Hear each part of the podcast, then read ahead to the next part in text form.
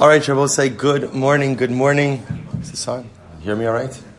All right, good morning, everyone. We'll say, let us begin with a beautiful, beautiful daf ahead of us today. Again, a tremendous yeshkoch to Ramel Ram for dedicating and sponsoring the Mizonos this morning in honor of the Shir, in honor of the daf, to thank our Daf Yomi sponsors, to thank our Talmud Torah sponsors for the month of Tishrei. Dr. Linda Weinberg, Sarah and Ricky Gratz, Julia, Rena, and Eve, in loving memory of their husband, father, and Zayda, Dr. Paul Weinberg, Peretz, Moshe Ben Avram. And Avram David, excuse me. We thank Ayal and Sarah Steinberg for dedicating the Sherman Drushos this month, and the Schus of Shlema for Shulamis Bas Susha. Adam and Yudip Banzer for dedicating the Shurim this month, and the Schus of all of our tefillos being Neskabel. Our week of learning sponsors, Ira Miriam Grossman, incarnation of the yahrzeit of Ira's father, Melvin Grossman Melech Ben Azriel, Zichron Livracha, and Avi Zeisman, incarnation of the yahrzeit of his mother, Ziva Bas Avram, Zichron Livracha. We hope that in the merit of our Talmud Torah, all of the neshamas will have an aliyah, and all those who require a refuah should have one together with Kol Cholei Yisrael. But with that, let us begin. Today's daf is Tzaddik 95. And we are picking up Amir Hashem at the Mishnah on Tzaddik Amadalov. So some really interesting cases today. Here we go. Misha and Asay Beis Nashim. Man was married to two women. And what happened? Umachar es Sadeu. So I'll say, remember again, a word of introduction. We know, we've already established this multiple times over, that halach when a man gets married, all of his property becomes encumbered to the ksuva. Now, the nature of a ksuva encumbrance is unlike any other encumbrance. There's nothing else like it. In other words, if I borrow thousand dollars from from Ruvain, okay, so there's an encumbrance against my land, encumbrance against my land. But lamaisa, but lamaisa, that encumbrance, that lien, does not devolve upon metaltal, movable property. Ksuva is unique in that the ksuva, the ksuva encumbrance, it really, really encumbers anything and everything, movable property, real property, anything the husband presently owns, and anything the husband will ever own. This actually is written into the ksuva itself, where the ksuva indicates again anything a husband currently owns. I'm talking about contemporarily. Will own afilu min galima da al kasboy. Maybe you remember that from your chasana. Afilu min galima da al kasboy, even from the shirt on your back. That's not a metaphor. It's not a metaphor. It's literal. That that is the nature of a ksuva lien. It devolves against everything, even the shirt on the back. So both say. So therefore, we have the following situation over here. Reuven is married to two women, Rachel and Leah. And what happens? Umachar es sadeu. Now, after they got married, after they got married, Reuven sells a field. So say, which means that he's selling a field that what has a lien against it. Machar sadeu. The kasva rishon lelokeach dinu dvarim eli imach. And I both say, interestingly enough, in this case, wife number one, Rachel, writes to the purchaser, I have no claim against this field. So again, Ruvain sells the field. The field is encumbered. Who is in bless you? Who is it encumbered to? Who is it encumbered to? Both wives, right? Rachel and Leah. Rachel writes essentially dinu which literally means I have nothing to do with this field. Which for our purposes means what? I'm releasing my lien against the field. Now Rachel wrote that. Leah did not write that. Leah did not write that. Okay, so what's the halacha? So we'll say, so now let's play it forward. Let's assume, you know, Ruvain dies, Ruvain dies, and now there's not sufficient property in the estate to pay off the ksuvas. So what happens? Listen to this. Hashniya motzia mehalokeach. So now ultimately, again, now Leah, the second wife, never released her claim against the field. So Leah could extract the property from the purchaser to pay off her ksuva. Now both say, right, Rachel can't do it. Why can't Rachel do it? Why can't Rachel do it? Because Rachel released her lien. Now both say, now watch this. Urishonim and Ashniya. But after Leah seizes the fields from purchaser, Rachel can seize it from Leah. Now what's the pshat? So Rashi understands over here that halacha lemaisa, when Rachel releases her lien against against the purchaser, she's not really lifting her lien. What she's essentially saying is, I'm not going to collect it from you, purchaser. Right? I'm making a pledge, I'm not collecting it from you. Do I have a claim against this land? Absolutely. Absolutely. But I'm not going to execute the claim against you. So therefore, watch this. This is such an incredible case. So therefore, when Ruvain dies, there's not enough money in the estate to pay off the ksuva. Rachel can't collect it from purchaser because she already, she forgave that claim. Leah can. Leah extracts it from purchaser, and now we'll say, now what could happen? Rachel could extract it from Leah. Now, why could Rachel extract it from Leah? because unlike the previous cases where all the ksuvas of all the wives were dated the same date, this is a case where Rachel married Reuven before Leah did. Therefore, Rachel has an earlier ksuva than Leah, and therefore Rachel has the ability to extract it ultimately from Leah. But we're not done. And I will say, now watch this. After Rachel extracts it from Leah, guess who comes back on the scene? Purchaser. Purchaser extracts it from Leah. Now, we must be talking about a case when Reuven sold the field. When Reuven sold the field, he sold it with achrayas. He sold it with a guarantee. And therefore, again, achrayas says that if for some reason, ultimately, again, the land is seized by someone else, so the either either seller or the estate has the obligation to make the purchaser whole. So we'll say, so after Rachel seizes it from Leah, purchaser can then seize it back from Rachel. They both say, now what happens after that? The choser, the choser is chalila. Now both say, now interesting enough, what happens after that? After purchaser seizes it back from Rachel, then what? Leah can seize it back from purchaser, right? Rachel can seize it back from Leah. Purchaser, purchaser can seize it back from Rachel, and choser chalila. This keeps on, going. never ends. Ad, ad, sheyasep shara until all of the parties involved come to some type of agreement. I'll tell you. So fascinating. So they, they have to figure out how to negotiate this because essentially there's one field in play. There's one field in play. And the truth is, the truth is, right, you have a purchaser who purchased it knowing that there was a lien from the second wife, right? First wife released her lien, so second wife could seize it from the purchaser, but then first wife, whose ksuba precedes the second, could seize it from the second. Creditor that could then come back to the first wife, you told me you would never seize the land satisfaction of the ksuba, and this keeps going round and round and round. Ad yasup shara beinehem. So I'll say, I'll just tell you, there's, there's a profound statement, there's a profound meaning in that morning. Uh, there's, there's a prof- There's like a million seats. There's like a million seats, by the way. As I said, also, yeah, okay, good, good. So I'll say, so, next time I'll stand. I'll stand, I'm sorry. Right? So I'll say, so, so what's interesting about this is as follows. This statement is such an incredibly profound statement if you think about it, because look, look at the Lashon over here. The chozer, the chalila, ad shara See, I will say, there are some dynamics in life which keep on perpetuating until the parties involved decide to come to some type of agreement. How often does this happen? Not, not with necessarily even just with money, but with, oh, thank you, thank you, thank you, I'm sorry, I meant to move it more, thank you. How many times does it happen in life with like relationships, right? Family dynamics. That there's strife, there's difficulty, there's discord that occurs, and it keeps, it's a perpetuating cycle. Until when? Ad sheyasu pshara beinehem. Sometimes, if you want to break the cycle, you have to be willing to go ahead and figure out how to work out a compromise between the parties involved. Such an incredibly profound yisod. It's not just over here; it's just many family dynamics. V'chein isha, sorry, sorry, balchov, v'chein isha's balaskov. I will say this same case could come up with the case of a creditor, and it could also come with the case of a woman who lent her husband money. So again, we'll see in the Gemara, we'll illustrate these particular cases. Beautiful. Says the Gemara, my havi. Now we'll say, remember how this case started. Remember how this case started. Right? So remember again, you have Ruvain's married to Rachel and Leah.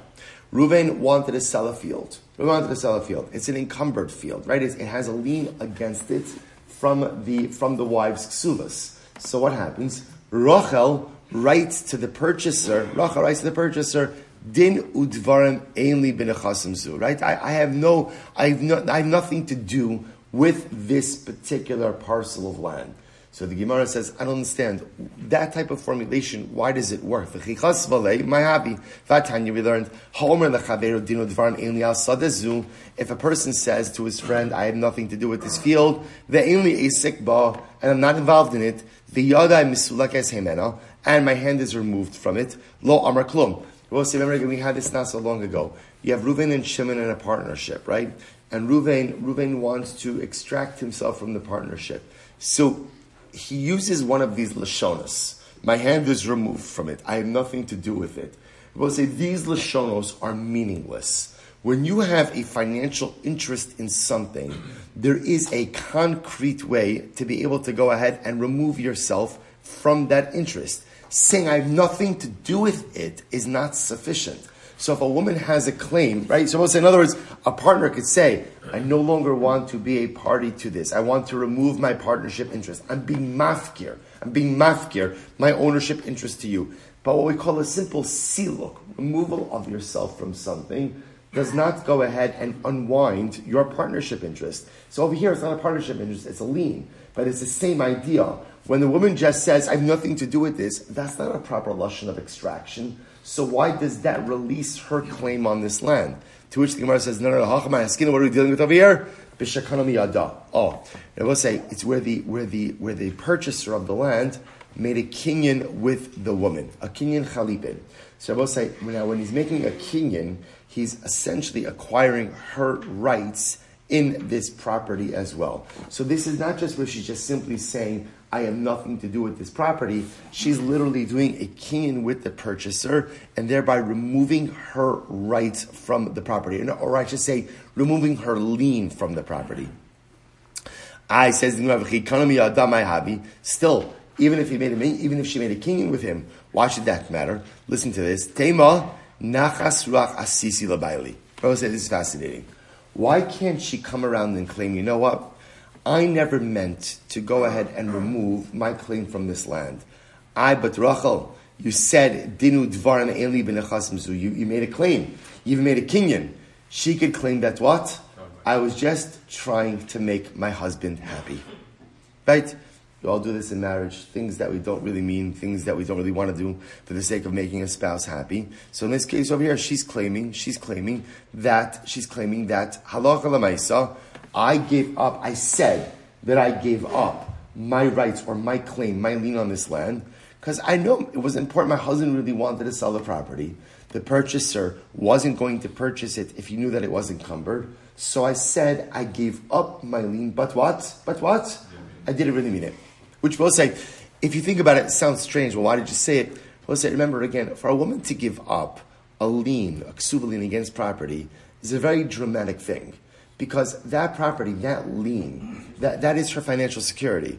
So she says, listen, I felt bad. My husband wanted to sell the property. The guy wasn't going to purchase it if, it if it wasn't encumbered. So I said what I had to say to make my husband happy. But I didn't really mean it. Milotan, did we not learn? We also listen to this interesting case. Lakach mina ish, v'chazr v'lakach mina isha, mekcho batal. Listen to this case. Listen to this case. A man, a person comes and purchases a, per, a parcel of land from a man, from Ruvain. Now, the purchaser realizes that the land is encumbered. So what does he do? He goes to Rachel. And he's, Rachel, I just want to make sure that you're okay with the sale of this property. Even if she says yes, even if she says yes, mekhobatal. Now we'll say mekhobatal means the sale is void. Now, that's a very dramatic statement. If you look at Rashi, Rashi says over here, this is talking about specific types of land culture of the Gemara Babasra. We don't have to get into this now. For our purposes, what do you see from here? Alma Yechol Lihi Shetomar Nachas Ruach Asisi Labaili. We'll say, what do you see from here? You see from here that Allah a woman could say, a woman could say, even though I agreed to the sale, I didn't really. I didn't really. Nachas They will say, by the way, this Gemara is teaching us one of the most important dynamics in marriage, which is sometimes what a spouse says is not what they mean not what they mean. And I will say, no, no, on, on, a serious note, that, that in marriage, sometimes it's so important to be able to intuit. I know my wife, and by the way, this goes both ways, but I think it often happens more. I know what my wife is saying, but what does she mean? And th- this is the source of much a shalom bayis problem, right? Where, where again, but, but, you, but you said, you said, this is what you said. I know that's what I said, but you should have known it. And there's something to it, I will say. There, there really is that in a, in a healthy, loving marriage, right, there's what is said and there's what is meant. Hopefully, most of the time they're the same thing, but often they're not. Often they're not. And again, uh, this goes both ways. A spouse sometimes has to be able to intuit, read between the lines a little bit, what it is that my spouse is really trying to convey. So here, Rachel says, listen, you wanted to sell the land. What am I going to say? No? No. In other words, you want to, I don't want to stand in the way, but this is my ksuva. So I didn't really mean it. I did not really mean to release my, so also, I just want to point out, it's amazing. It's only Sunday morning, 8.17, a few minutes into the week. And I'm Baruch two incredible dynamics already. Number one, in marriage, be able to intuit what is really meant, even though it might be different than what is said. And number two, how certain relationship dynamics continue to go in circles until ultimately the parties involved are willing to sit down and make up shara. Incredible. So I'm Zera, I'm Rav Chis, Kasha. So we'll say, so now we have a problem. Now we have a problem. Right? Because our Mishnah seems to indicate that when the wife says, when Rachel says, Dinu Dvarim, I have nothing to do with the property, that she's really releasing her lien on the property. The problem is the Gemara quoted these other cases where it seems to indicate that even if she says, I release my lien, she doesn't really release her lien. I, but she said it because she could claim Nachas Ruach Labaili. I was just trying to make my husband happy. I didn't really mean it. So what's going on? Do we take her at her word or don't take her at her word? So the Gemara says, I'm Rabbi Zera, I'm Rabbi Chisda, lo kash, it's not a contradiction. Ha Rabbi Meir, ha Rabbi Huda. They both say two different opinions. One is Rabbi Meir, Rabbi Huda. Both listen to this. Here we go. Here we go. Fascinating. Disanya, kasav l'rishon, v'lo chasmalo, v'chasav. Say, this is a great case. Listen to this. Another brisa. Now a third case, we will say. Ruvain, watch this. Ruvain the husband, Ruvain the husband, has two parcels of land. Okay? He sells both parcels. When he sold to purchaser number one, lo chasmalo. Chasmal means Rachel did not forgive the lien on the land. Right? L'sheni v'chasmalo. In the second sale, Rachel did forgive her lien. Right? It's the same case. Same case. Remember, Rachel's ksuva lien applies to all of the properties in the estate. When Reuven sells off parcel number one, Rachel does not forgive the lien. On parcel number two, she does forgive the lien. So the Gemara says, Ibdux. So the Gemara says, what's the halacha? Ibda ksuva Meir. Meir says she's lost her ksuva. I both say lost her ksuva means she's lost her lien. She's lost her lien on both properties. On both properties. I both say Rabbi, Rabbi Meir. Rabbi Meir's idea over here is that once she signals that she is willing to go ahead and forgive a lien on a property, we assume that what? We assume that what? She's willing to forgive her lien on all properties. Rashi says, Ibdak suvasa, im ein sham ligvos. Now let's say, so let me just tell you this outside. Shemir says like this. When purchaser, when purchaser number one bought his property, right? And ultimately again, she did not, and I'm sorry, purchaser number one did, I'm sorry, right? Purchaser number one bought the property and she did not forgive the lien. He said, I was okay purchasing that property. Why? Because when I purchased the property, Ruvain still owned what? Field number two. Field number two is a place from where Rachel could collect her ksuva. So essentially, purchaser number one felt like he was buying unencumbered property. Now, Rachel chose to go ahead and forgive her lien on parcel number two. Purchaser number one says, hey, that's not fair. That's not fair. I left you a place to collect your ksuva. Therefore, Rabbi Meir says she can't collect either from purchaser number one or from purchaser number two. Purchaser number two, because she actively forgave the lien. Purchaser number one, because it's not fair. He could say, I effectively bought unencumbered property because you could, you could go ahead and collect from field number two. Rabbi Yehuda, Rabbi Yehuda says, Rabbi Yehuda, Rabbi Yehuda says, Yicholi Hishatomar, Nachas Ruach Asisi Labaili, Atem malachem alai. And ultimately, Rabbi Huda says, look, I didn't really mean, or she could say, I didn't really mean to forgive the lien on field number two. I was just trying to make my husband happy. And we'll say here, the Brisa adds in an extra phrase, Atem malachem alai. What do you want from me? What do you want from me? I'm just trying to be a good wife. I'm just trying to make my husband happy. Right? And so I agreed to forgive the lien, but I did not really mean to forgive the lien. So I will say, so, so pretty amazing. So according to Rabbi Yehuda, therefore, halacha lamaisa, halacha lamaisa, she could collect from property number two. So I will say, so therefore two different. Verebi, so Rabbi Yehuda knows you codified the Mishnah. Stam lo hacha Rabbi Meir. Our Mishnah is like Rabbi Meir. Our mission is like Rabbi Meir, and therefore again I will say, and ultimately again v'sasam lahasam Rabbi Yehuda, and the Brisa ultimately again uh, reflects the view of Rabbi Yehuda. So so ultimately again, what's fascinating about this is, so Rabbi Meir is so therefore in our case the Mishnah, where the wife actively goes ahead and forgives her right to the land. we assume that forgiveness is halachically valid. We do not subscribe to the concept of nachas ruach asisi labaili. She did it to make her husband happy, and therefore when she lifts the lien, she lifts the lien. Rabbi Huda is of the opinion that no, she could actually make the claim, I did this in order to make my husband happy, and that's the view reflected in the Brisa. So the Gemara says as follows. Amr Papa. Papa has a different interpretation. He says, Bigrusha v'divrei hakol. Well, so Papa says, perhaps, perhaps the Mishnah, our Mishnah, is talking about a case of a divorcee.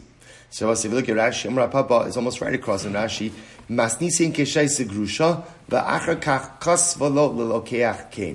Mishnah is talking about a case ultimately again of a grusha. And after she got divorced, after she got divorced, ultimately again she wrote this. Now, say, now remember, after a woman is divorced, if she says, if she releases her claim on a ksuva, she can't claim what? Nachasru achasisi lebaili. Why? Because we assume that a divorcee has absolutely no interest in doing something nice for her ex-husband. Right? So there, in other words, it, I'm not talking about that there's animosity necessarily, but again, nachasru achasisi lebaili is a, is a dinner like shalom bayis. Right? My husband wanted to do something. I wanted to be a good and supportive wife, so I supported it, even though I don't really mean it. I don't really mean it. So, Rab, so Rav Papa says perhaps our Mishnah is talking about a case of a grusha where everyone would agree that if a woman is divorced but hasn't not but hasn't yet collected her ksuva, and her husband wants to sell a parcel of land, and she actively lifts the lien from the parcel of land, that that lifting of the lien is what? Absolutely legitimate. She can't claim nachas rach asisi lebaili because she's a divorcee. Okay. The Gemara says, Rav Ashi Rav Ashi says, Kula Mary. Could be that everything reflects you of Rabbi Meir. How so? Listen to this. Vad kan lo come Rabbi Meir both say. So when does Rabbi Meir say that ultimately again she loses once she lifts the lien? Once she lifts the lien, we look at that as legitimate. In other words, she can't claim nachas ruach asisi lebaili. When do we say that? Vakan come Rabbi Meir hasim ela b'shnei lekuchos. The Amri law So I maybe Rabbi Meir. Remember again, Rabbi Meir was of the opinion that in the, in the case of the Brisa, where Ruvain was selling two parcels of land, right? To purchaser number one, she did not release the lien. To purchaser number two, she did release the lien. So what does Rabbi Meir say?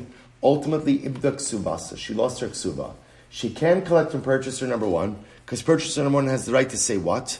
I left you a place to collect from parcel number two.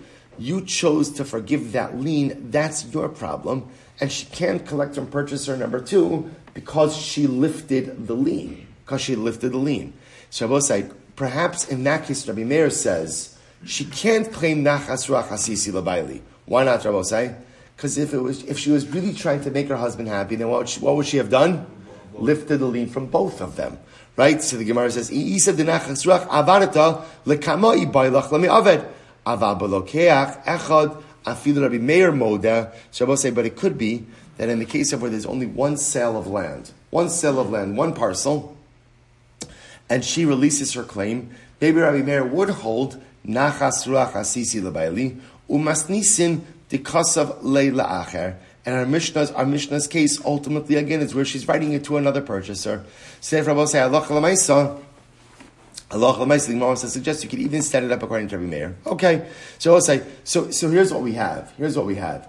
A general machlokes, our Mishnah tells us that Allah Lamaisa, when a woman forgives her lien, her ksuva lien on a property, that is an effective forgiveness. Effective forgiveness. Now, I will say, just the Gemara now peppers in over here, there is an alternative school of thought. And the alternative school of thought is that she could claim, even after she forgave the property, she could claim, I didn't mean it. I didn't mean it. Nachas ruach asisi labaili. I was only trying to make my husband happy. Now there's a machlokes as to when you apply the concept of nachas ruach asisi labaili. So let's go back there. So Tran Hasim we learned Eine from Menechasim Meshubad Makam Sheish Nechasim Menechorin Ba'afilu Hein Ziburius. Ziburis. So it's an interesting case. In any situation, in any situation. So I said we only let's because by the way, this is true with any creditor case. Any creditor case where halacha there are unencumbered properties. So I'll say, let's say again, I, I borrow I borrow ten thousand dollars from Ruvain. Now it's time to pay up. Now it's time to pay up. So I will say, so in the meantime, in the interim, I sold off a whole bunch of properties. As long as I still own some properties, that's where the creditor has to take payment from. Even if what? Even if what? All I have in my possession is ziburis. Is ziburis. For, so, so, this is, this is, this is a very important halacha. The ability to claw back properties, sold properties, to satisfy a debt, whether it's a loan, whether it's a ksuva, only applies when the debtor doesn't own anything. But if the debtor owns something, even if it's inferior quality property, that is always where repayment comes from first. That's right. It's only if the debtor has nothing, then we could claw back other property, sold property. Say, Bailu, what about the following situation? Ishtaduf b'nei chori mahu. The litra mishibadi. Both said, watch this case. Watch this case. And you can apply it to a silver to a debt. I, I borrowed $10,000 from Ruvain. Okay? So now I have to pay him back land. Let's say for argument's sake, so in the interim, after the loan, I sold off $10,000 worth of properties, but it happens to be I still own a parcel of land that is worth $10,000 as well. Beautiful. So therefore, when the loan comes due, if I don't have cash, that's where the lender is going to collect from. But here's the interesting question. What happens if halacha lamaisa, the field gets flooded? Field gets flooded. I, I have, right, I, I, I, have a perfectly good field. It happened to be, it was in, uh, it was in Fort Myers, right? It was in Fort Myers, right? So I had a perfectly good field. Now, now again, active, right? What are they called? An act of God? Act of God, act of nature. Right? The field becomes flooded. Now the field is worthless. Field is worthless. So in that case, halacha does the creditor have the ability to go back and claw back other properties? Shabbos say, so does he have the ability? Shabbos say, see here the shaila. So the shaila is in this case, there was an unencumbered property to collect from. There, it was there. It was there. It was extant. Now it got ruined through an act of nature, right? through an act of God.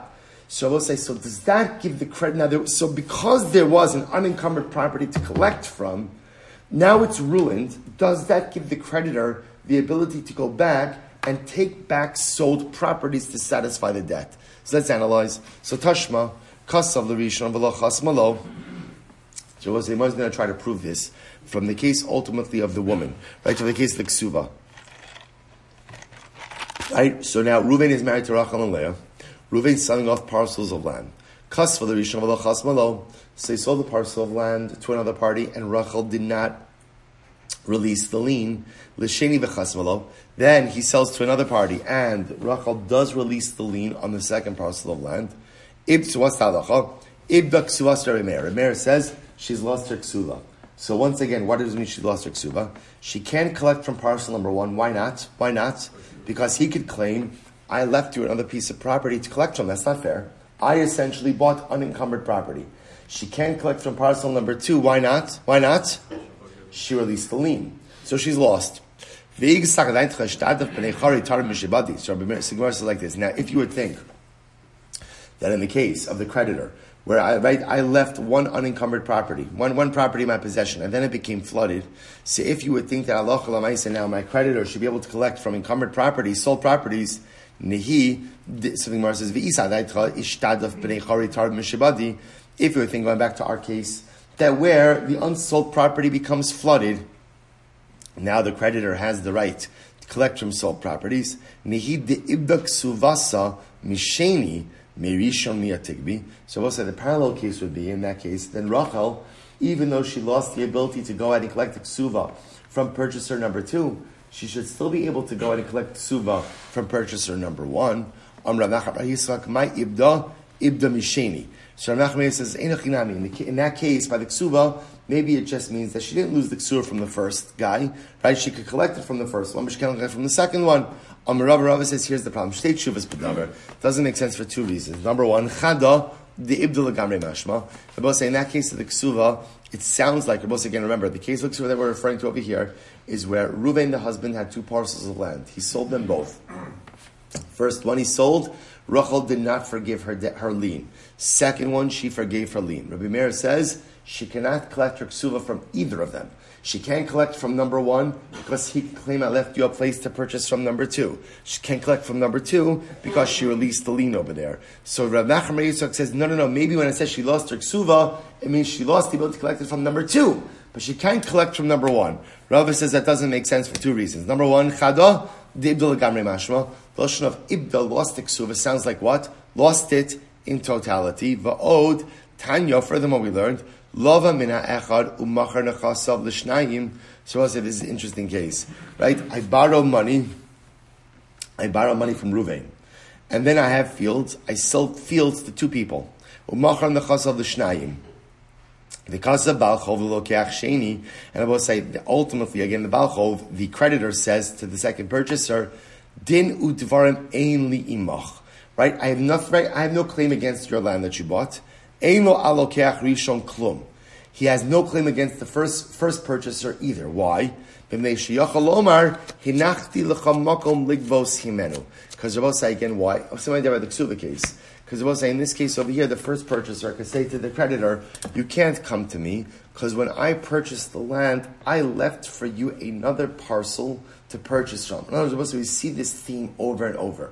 When I purchase property, right? When I purchase property from someone, whether Ruvain owes money to someone or he has a ksuva lien, I, as the purchaser, could say, I left property in the pot, right? I left property in your possession that was suitable to satisfy the debts. So therefore, you have really no right to come to me.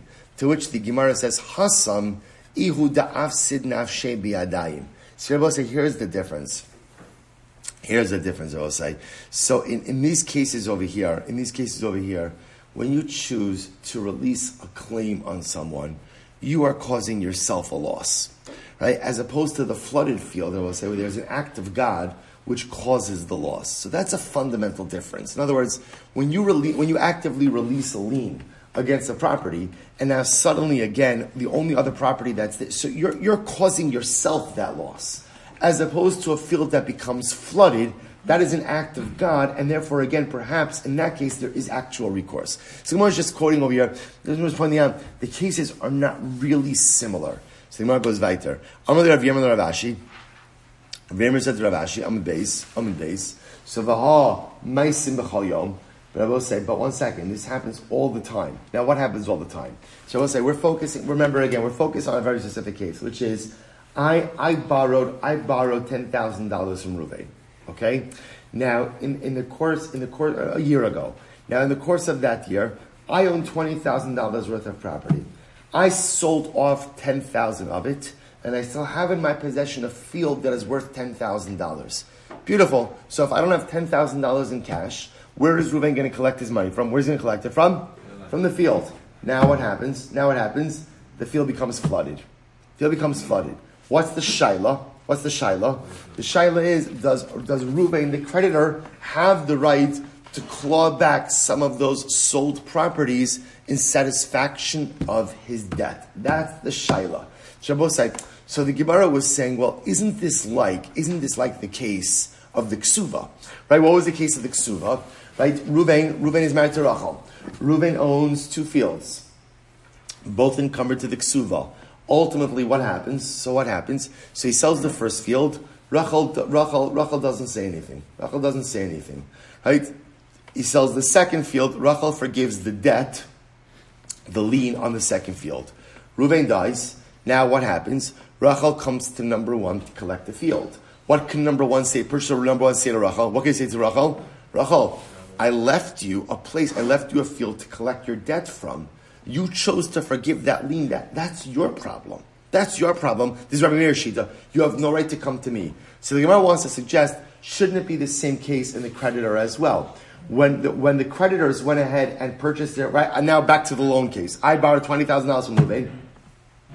Right, I sold fields over the course of the year. So purchased purchaser one, purchased purchaser. When they bought their fields, they knew that what I still had a field that was worth ten thousand dollars in my possession. So they was they were safe. They were safe. Now it became flooded.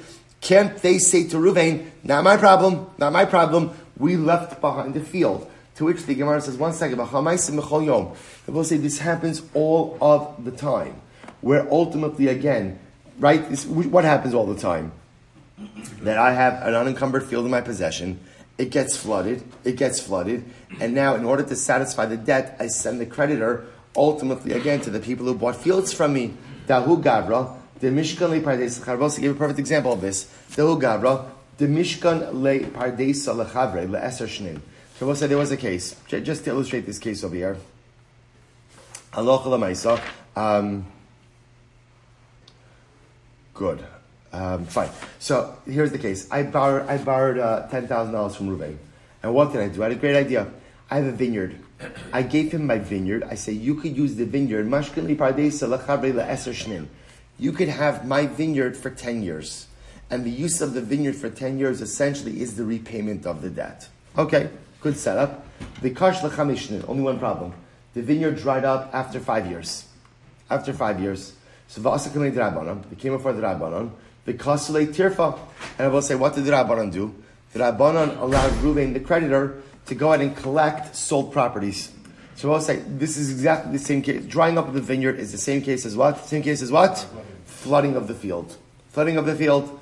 To which the Gemara says, Hasam nami inhu daf sidu anaf shayu. Maybe the vineyard case is different. Why?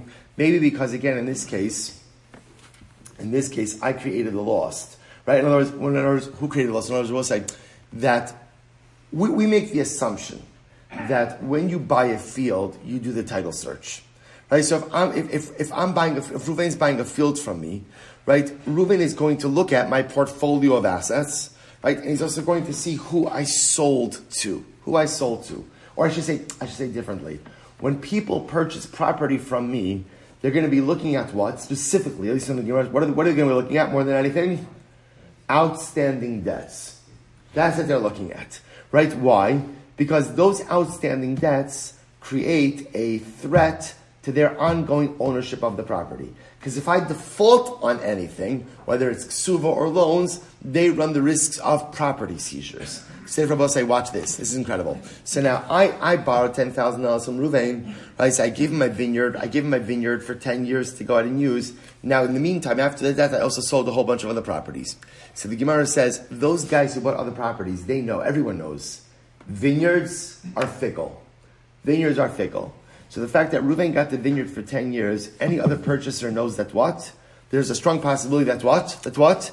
That vineyard is not going to last for ten years and therefore they run the risk ultimately again of property seizures as well. So Hasanami inu hudaf sidin avshayo, kevan other the pardesa avid the kish lo iban lemizban. Shabbos says, so therefore again they know, they know. Good. What's the halacha? Here we go. V'hilchasa ishtadif b'nei tear from mishabadi.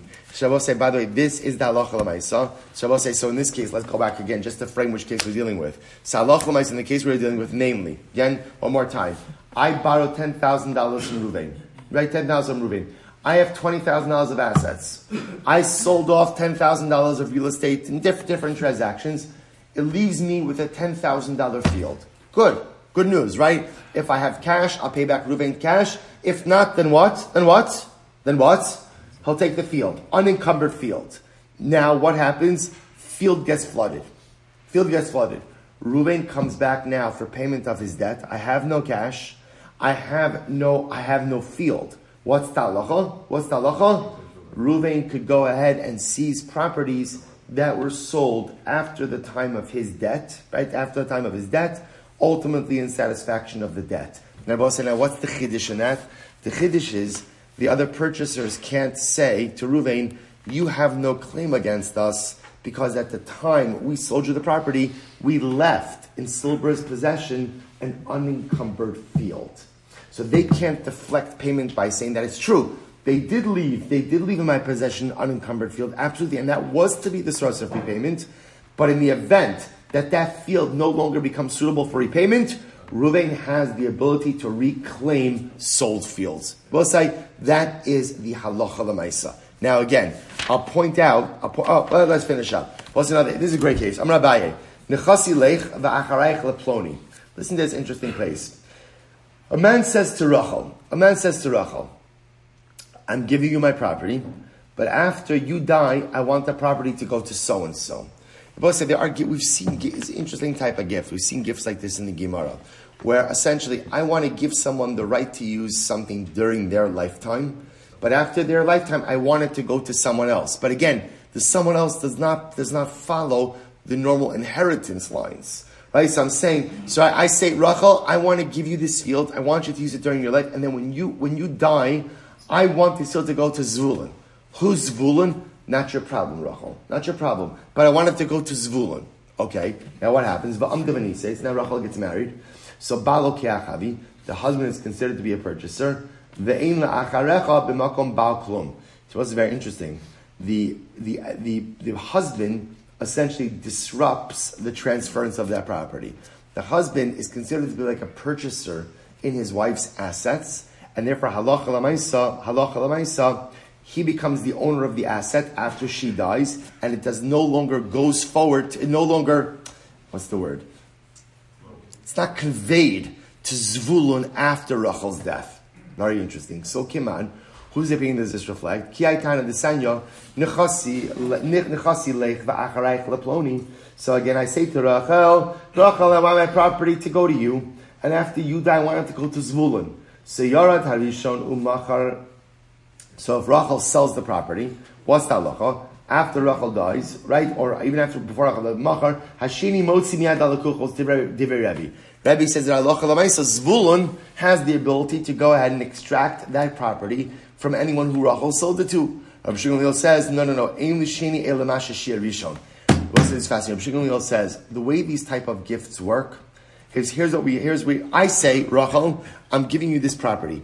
And when you die, I want it to go to Zvulun. Rabbi Shimon says, the way we interpret that is like this. Rachel, I'm giving you this land, and when you die, whatever is left should go to Zvulun. I will say, now whatever is left means what? Means what? Whatever is in your possession at the time of your death should go to Zulun. Which means what? Which means what? If she either A, used it up, or B, sold it. Sold it. Halach said there's nothing left for Zvulun. So therefore, I will say, what we're saying over here is therefore, therefore, if she were to sell it during her lifetime, Zvulun has nothing. So too, when a woman gets married, her husband becomes like a purchaser in her assets, and therefore Allah when she dies, Zvulun gets nothing. Zvulun gets nothing because it's as if the property has been sold to the husband. Fascinating. Did Abai really say this?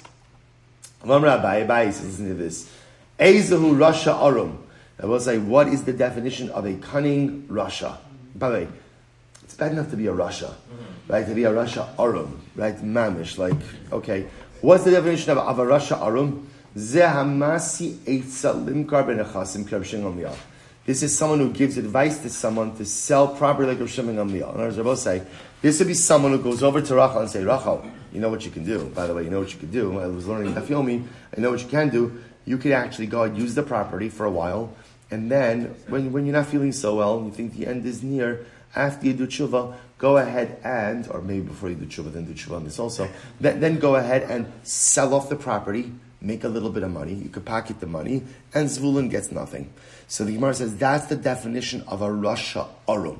Also, I just point out, by the way, isn't it fascinating? I would have thought like a Rasha Arum is someone who eats chazer in the Kodesh HaKadoshim on Yom Kippur. Right? Like, like, like, that's like, let's say, what do you see from this? Sometimes, like, the worst things are people who act underhandedly, right? And still have a smile on them. Like, they're, stabbing everyone in the back, right? But yet, they're, they're your friend they're your friend. So, you know, if you're to sin, if you're to sin, then be an honest sinner. Be an honest sinner, right? Own it, do it, do it, do it. Say we know this, right? Because we've, we, we, we, right? we've all had. Inter- I, again, I'm, not encouraging it. No, no, I want to be, I want to go on record, right? Sin is bad. Sin is bad. Don't do it. Say, but I want to point out, like sometimes what Chazal say is, the worst thing is to be a disingenuous person, to be the kind of person who like is underhanded is underhanded, right? Like, like I'm your friend, I'm your friend, your friend, but, but I'll stab you in the back afterwards, right? Or, or I'll be nice to you, but I'll talk about you, but that's a Rasha Arum. Chazal said, be a genuine person. Even if you're going to be a sinner, be a genuine sinner. Because we'll say, at least if you're a genuine sinner, I know what's wrong, I'm not So who's the Rasha Arum? Someone who tells Rachel, by the way, Rachel, just want to tell you, just so you should know, if you want, I know Zvulun's supposed to get the property after you, but if you want to use it up as much as you can, then sell it. So benefit from the property, that's Rasha Arum. To which the Gemara says, Mi kamar tinase. So we'll say, so therefore again, what are we doing? We're going to tell, so I gave Rachel the property. Now Rachel, we're going to tell Rachel, go get married, so that this way again your husband will acquire the property, and therefore Zvulun won't get anything after you. The Gemara says, do we tell her to get married? No, no. Nises ka'amar. It means if she did get married, in other words, we're, we're, we're, not, we're not telling anyone what to do. We're making a de facto statement that halacha lamaisa, halacha lamaisa, if a person went ahead, if a person went ahead and got this kind of gift and then got married, just understand her husband becomes a de facto purchaser of her estate, and that disrupts the flow of the estate to the what's, what's the word secondary beneficiary to Zvulun in this case. From Rabbi, Rabbi says, Similarly, again, I say, I say to Rachel, Rachel, I'm giving you my property, and after you, I wanted to go to Zvulun, umachra, and she dies. Now, I will say, in this case, Rachel got married, either was married or did get married. Listen to this, and then she dies. Habal motzi miyad halakuchos. The husband has the ability. She went and she sold it during the course of the marriage. The husband has the ability to go and extract it from the purchasers. Listen to this. Oh, now Zvulun comes along. So I'm saying, now watch this case. I, I say to Rachel, Rachel, I want you to have the property, and after you die, I want you, I want it to go to Zvulun. Rachel gets married. What happens when a woman gets married? What, what happens when a woman gets married? Right? Her husband becomes effectively a purchaser in her assets. And now what happens? So now she sells it. She sells it. She, Rachel dies. Husband extracts it from the purchasers. Now what? Now what? I will say, now what? So uh, Zvulun extracts it from the husband. Oh, right? Zvulun extracts it from the husband. Now watch when I finish. And what happens to both say? The purchaser, the purchaser extracts it from Zvulun. Now, why does the purchaser extract from Zvulun? Because the purchaser, Rashi points out over here, bought it with achrayas, bought it with a guarantee from Rachel. So, we'll say, isn't this a great case? Watch this. Watch this. So, one more time. I give a gift to I give a gift to Rachel. I say, Rachel, this property is yours, and after you die, I want it to go to Zvulun. Rachel either is married or gets married, whatever it is, right? Her husband becomes a purchaser in her assets. Rachel sells it. After Rachel dies, husband extracts the property from the purchasers from the purchasers. Zvulun, who was gifted it to me, extracts it from husband. Right? Zvulun extracts from husband. And then what happens? Well, saying this keeps on going round and round. Husband extracts it back from Zul. Good. So the Gemara says, But at the end of the day, we go ahead and we settle the property in the hand of the purchaser. So he put it, in other words, in this case, right, this, this, the circle, by the way, the circle, of course, over here is I, husband extracts it from purchaser, Zvulun extracts it from husband. Purchaser extracts it back from Zvulun. Husband extracts it from purchaser. Zvulun extracts, that's the circle. Purchaser, husband, Zvulun. Purchaser, husband, Zvulun. The Gemara says we, we stop the circle, we stop the circle, and we establish the property in the hands of the purchaser. I says in one second. Why is it different than the Mishnah? The Chozros Chalila Ad Shiyasu Pshara B'nei. Let us remember again, we have a similar dynamic in the Mishnah. What was similar dynamic in the Mishnah? Let us remember again in the case of the Mishnah, right? So Reuven was married to Rachel and Leah. What happened over here? So Reuven sells a piece of property. Rachel releases her lien from the property, ksuva lien. Leah does not. Remember again what happened? Reuven died.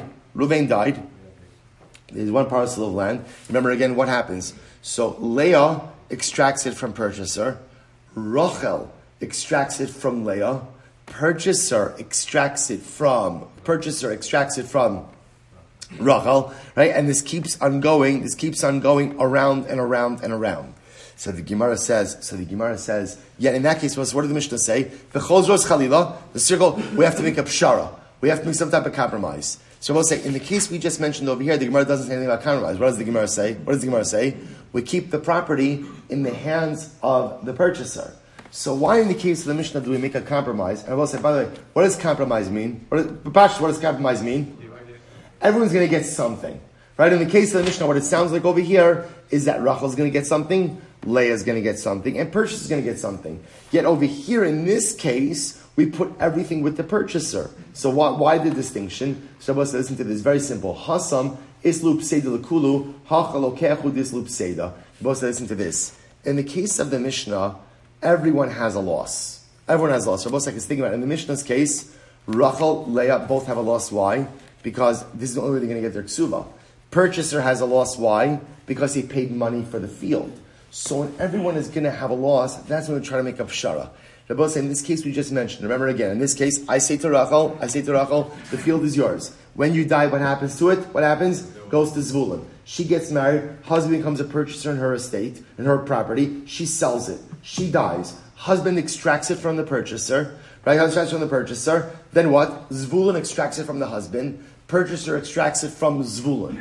In that case, I will say, out of the three parties, husband, purchaser, or uh, husband, Zvulun, and purchaser, there's only one person who has a loss. Who's one person who has a loss? Purchaser. So therefore, I will say, in this case of, in this circular case, where there's only one person who has a loss, we're going to put the property in the possession of the person who has the loss, only the purchaser, because the purchaser is out money. Right? Zvulun doesn't have a loss. Why? Because for Zvulun, what did this represent? What was it? It was a gift. Husband doesn't have a loss, because again, it was found property that his wife had. So neither of us, we're def- understand how we're defining loss. We're defining loss as who expended capital. Right? As opposed to in the case of the Mishnah Rabbosai, there are three parties who have a loss. Rachel needs to collect her ksuva. Right? Leah needs to collect her ksuva, and purchaser purchased the field. So when there's three people who have a loss, that's will make a pshara. One person who has a loss, keep the property with him. Also, Rav from Amr L'Shmai to Kamid Rav Ashi. So also Rav from Kim, they said over this idea from Rav Ashi. He said, Miyamar Abai Haki, did Abai really say this? Vamar Abai, Abai said, Nechasti leploni. Right, if I go and I say to Rachel, here's the field, and after you die, goes to Zvulun. Amda v'nises, and she goes out and she gets married. Rachel gets married. Bal lokeach havi ve'in la'acharayich b'makom bal klum.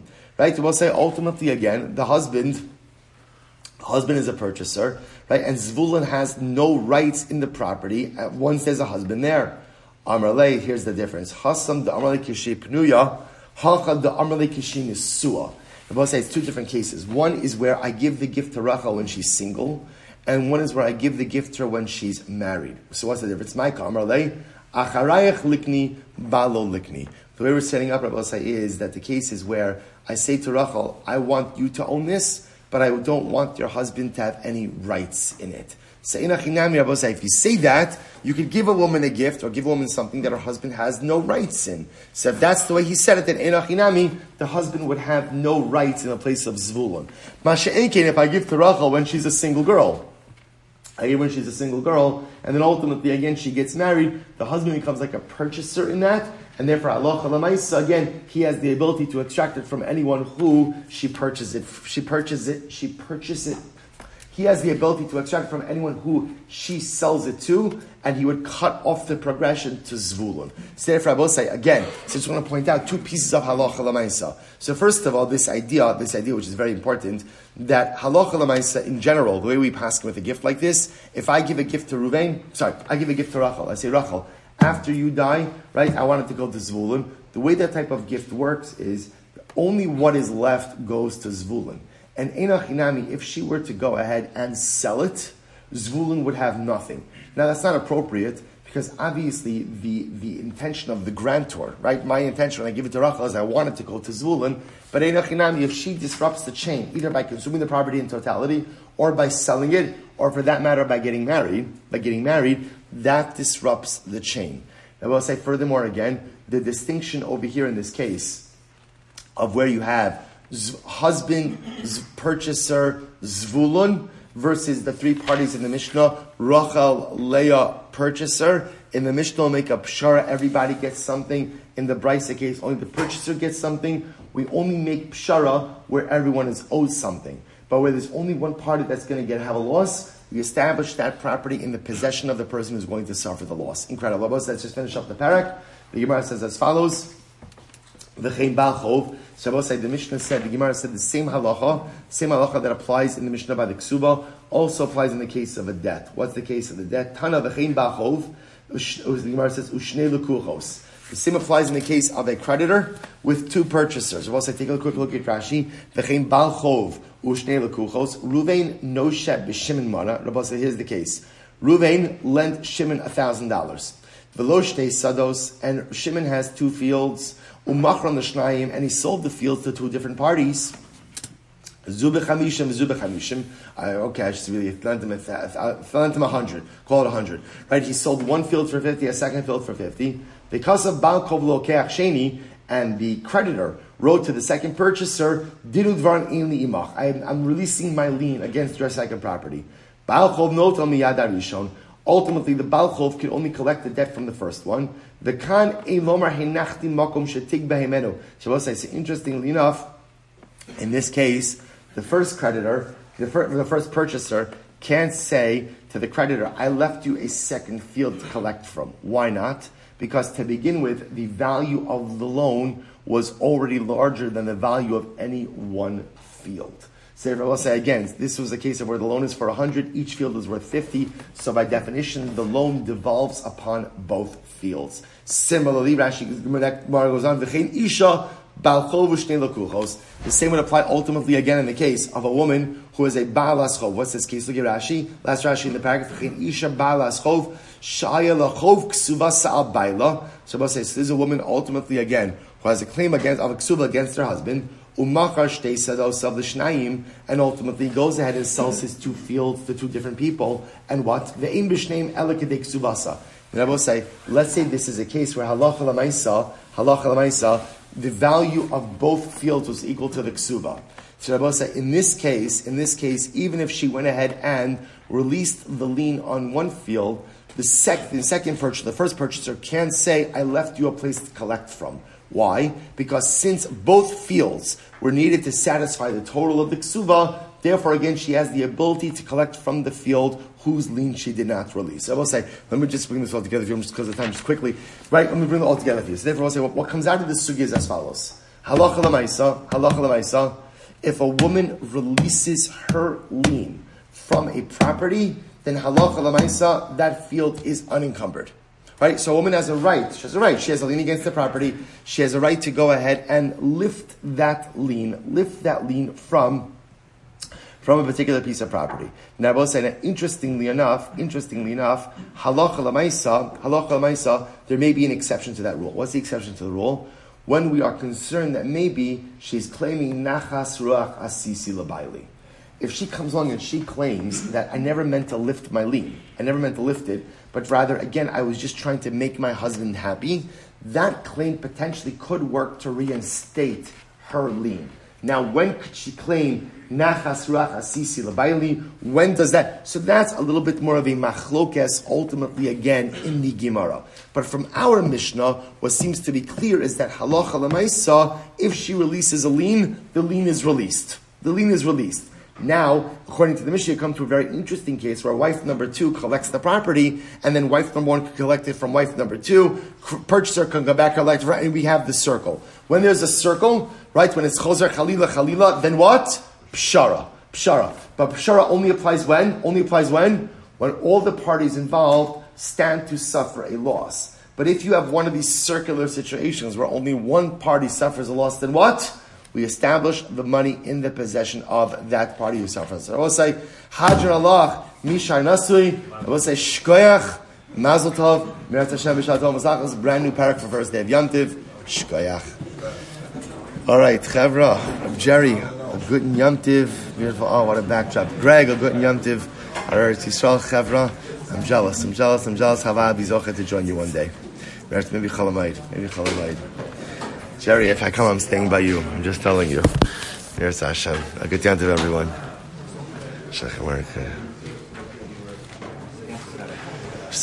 Larry, thank you so much. Once again, I want to thank you. I want to thank you. Larry, thank you. Thank you. Excited.